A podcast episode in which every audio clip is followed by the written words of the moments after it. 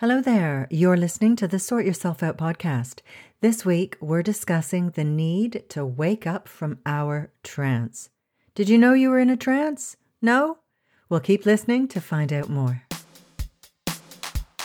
I'm your host, Janine Hunt, natural health therapist for over 30 years, hypnotherapist, lifelong student, and spiritual seeker.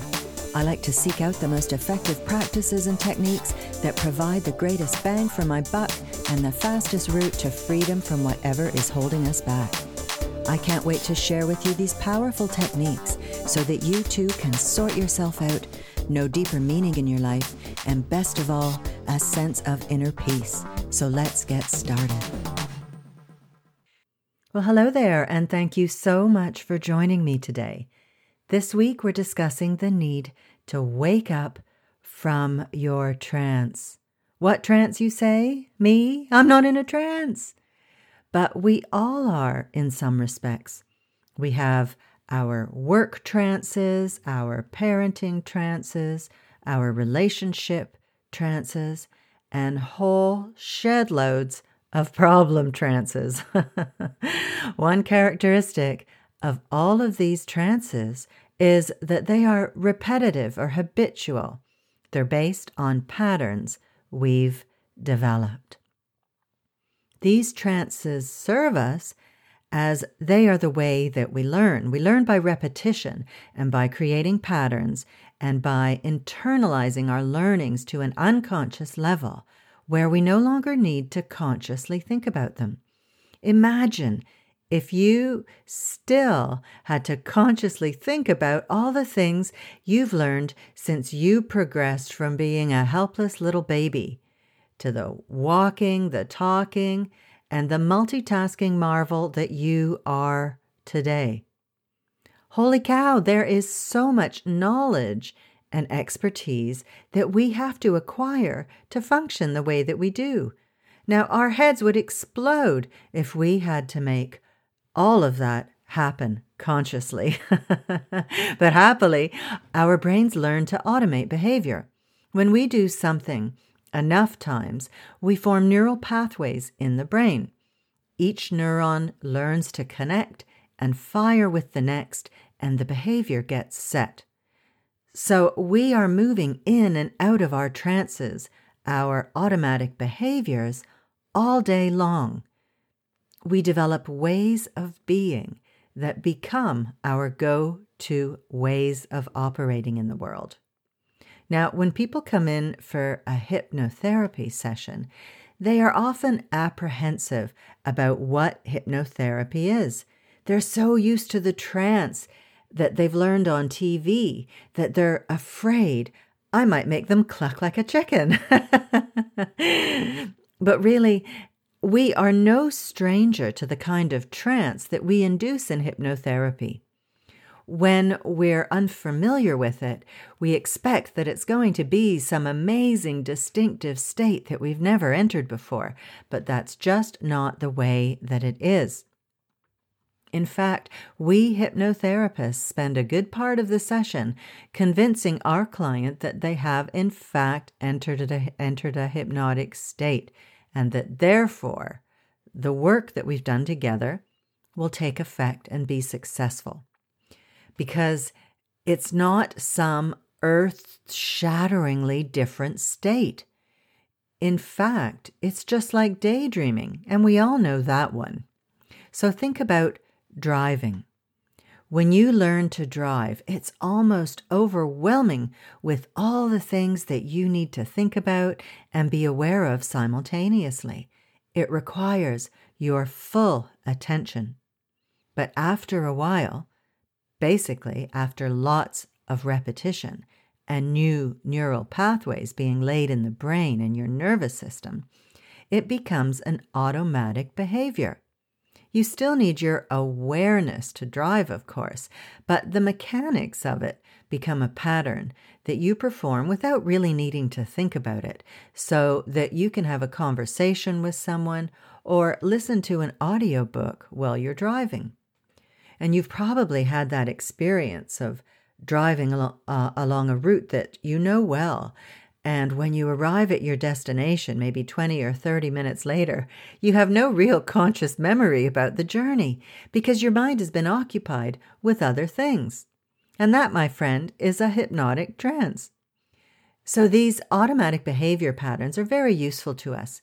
Imagine if we had to consciously focus on making our hearts beat and our lungs take in air and our digestive processes happen like the ageless wisdom tells us the early human races had to do. Apparently, they weren't involved with much else. it was simply spirit learning how to operate a physical body, which was very foreign in the early days of spirit descending into form. We're talking about a long time ago, going way back to the Lemurian human race. Happily now, after eons of practice, that stuff has passed below the threshold of consciousness, freeing up our awareness for other things. So, repetitive patterns are very useful to us. But what about when they're not? What about when they're problematic, and when they cause us to suffer or they become phobias, and when we are doomed to repeating dysfunctional behaviors? Well, there are many ways that we delude ourselves about the small things in life as well as the things that affect our view of the bigger picture of all existence. These delusions exist on physical levels, where they are known in the ageless wisdom as Maya, on emotional levels, where they are known as glamour, and on mental levels, where they are called illusion. Waking up from all of these trances is the work that we begin as we get on the spiritual path. It is the work of our spiritual evolution. Spiritual growth and achieving a higher level of well being, for that matter, is as much, if not more, about letting go and freeing ourselves of what hinders us as it is about cultivating the good stuff. Here's a quote from the Tibetan master from A Treatise on White Magic by Alice Bailey. Quote, Some people are happy because they shut their eyes to truth or are self hypnotized, hiding themselves within a shell of illusion but the aspirant has frequently reached the stage wherein his eyes are wide open. He has learnt to speak truth to himself and has built up no separating wall between himself and others. He is awake and alive. He is sensitive and frequently suffering. He wonders why, apparently, what the world calls happiness and peace have left him and asks what is to be the outcome. So, this quotation contains a lot of interesting information. Let's unpack it further to understand it a bit better. So, firstly, the Tibetan addresses that an aspirant, who is someone fairly new to the spiritual path, has begun to open their eyes to the truth of life, the bigger ideas about who she is and what life is all about, and is no longer self hypnotized, hiding within a shell of illusion. Next, the Tibetan addresses that we begin to see the truth of our interconnectedness, our oneness with all life, and that in the light of that understanding, we will make adjustments in our perceptions as well as in our relationships with others. Now, a funny side note here to lighten the mood a little. As I was typing my notes into Google Docs, it auto corrected me so that that last thought came out as that we will make adjustments in our perceptions as well as in our relationships with otters. now that made me laugh. now, maybe there's some deep esoteric thing going on that we really need to appreciate the otters and voila, we will have peace on earth. kind of reminds me of Douglas Adams' answer from The Hitchhiker's Guide to the Galaxy about the meaning of life, the universe, and everything being 42. 42 and otters. There we go. Thanks, Google. So, in this greater understanding, we become more sensitive, especially to the suffering of the world, our own and others.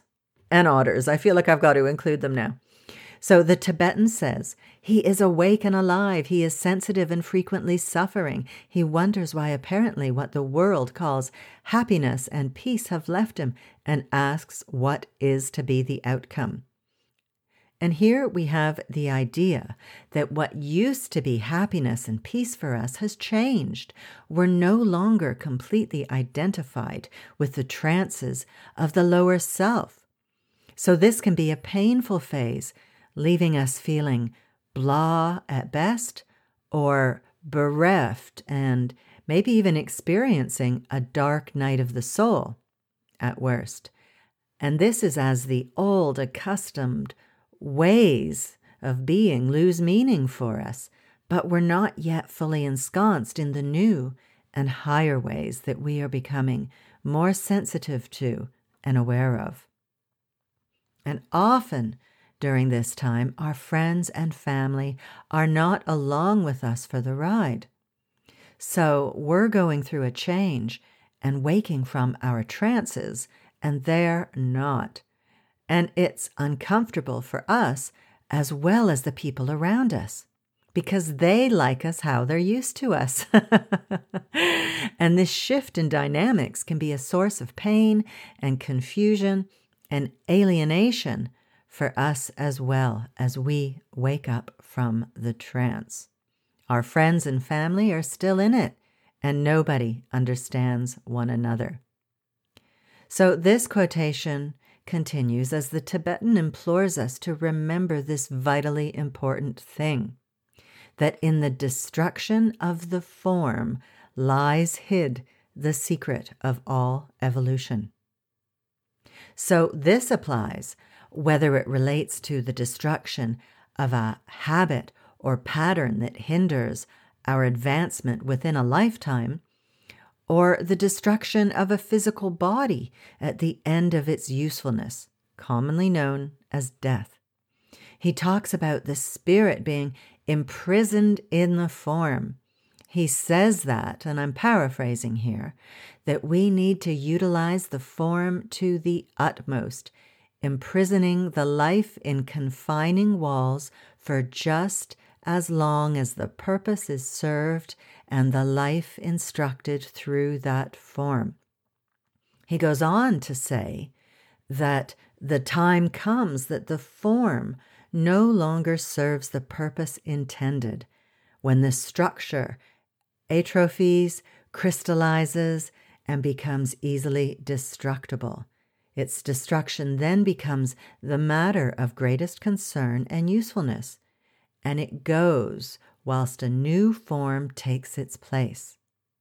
It's always the building of the form, always its utilization for its utilization for as long as possible, always the destruction of the form when it hinders and cramps the expanding light, always then the rapid reconstruction of a new form. Such has been the method since the commencement of the eon. Unquote. Wow. I love that. I love talking about the eons. So, again, this applies for the bigger picture of life and death, as well as the more individual issues and patterns that we face in life. We can look up, we can look at waking up from the trance as destroying the patterns that limit us. When we wake up and decide, enough is enough, I'm not going to live like this anymore, then we can get to work programming into our consciousness and thus into our lives what we want to create and experience. Remember, at the beginning of this episode, we spoke of the different kinds of trances that we participate in, like our parenting, our relationship, and our problem trances.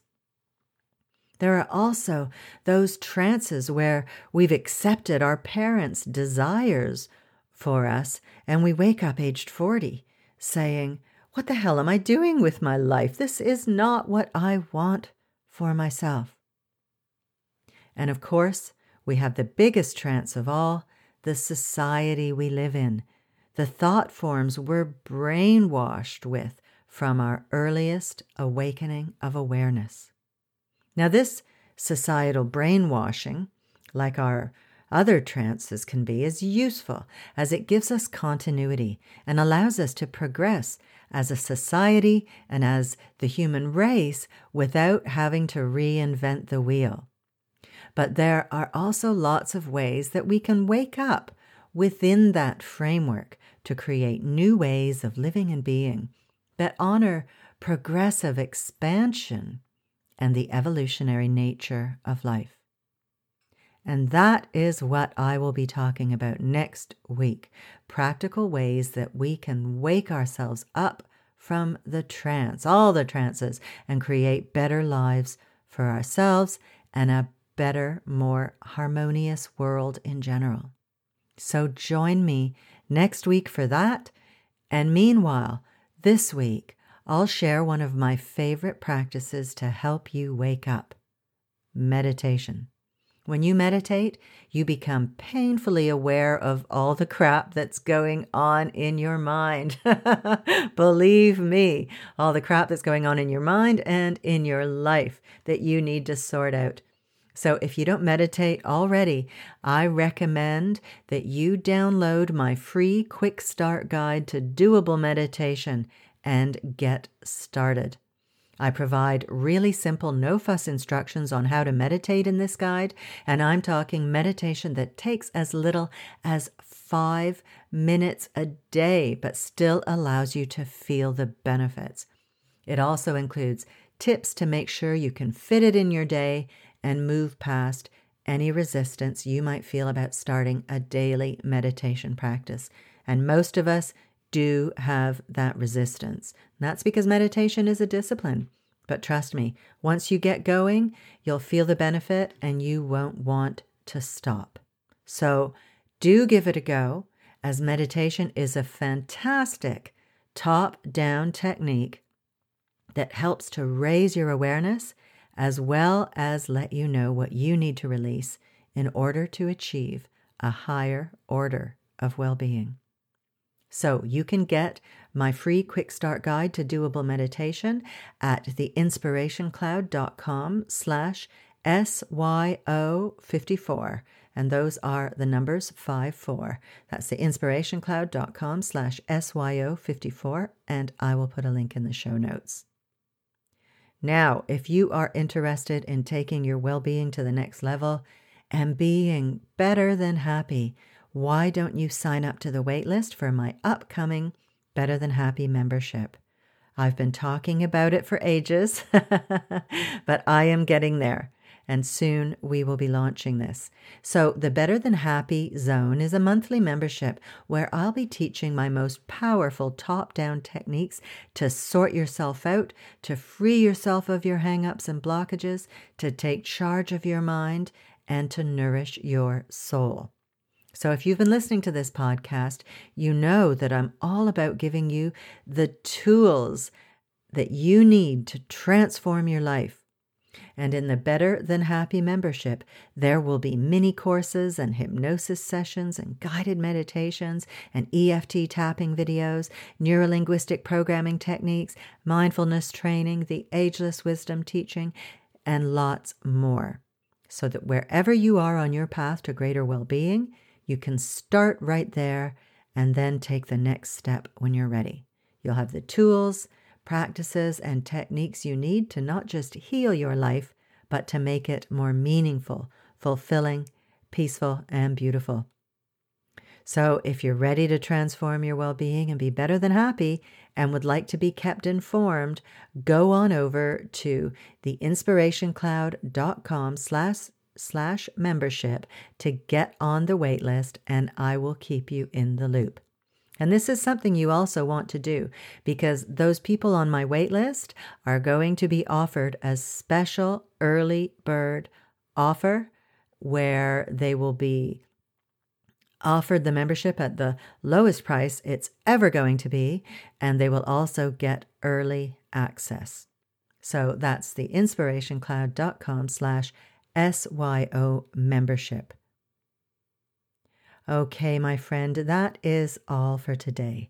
Thank you so much for spending your time with me. I really do appreciate it. So take care, and I will see you next week. Bye bye. Thanks so much for listening to the podcast. I really hope you found it helpful and full of uplifting ideas that you can put into practice in your life. And if you have, chances are your friends and family will too. So please share it with them on social media. You'll be helping them to sort themselves out, because I bet you think they need it, right? But seriously, you'll also be doing me a huge favor, and I will be eternally grateful for your generosity. It would also be lovely if you would leave me a review on iTunes, preferably a nice one, please. And don't forget to subscribe to the podcast while you're there. If you have any questions or would like me to address a certain topic, I'd love to hear from you. You can email me at info at theinspirationcloud.com. Have a good one, folks. Thanks again, and I'll see you next week.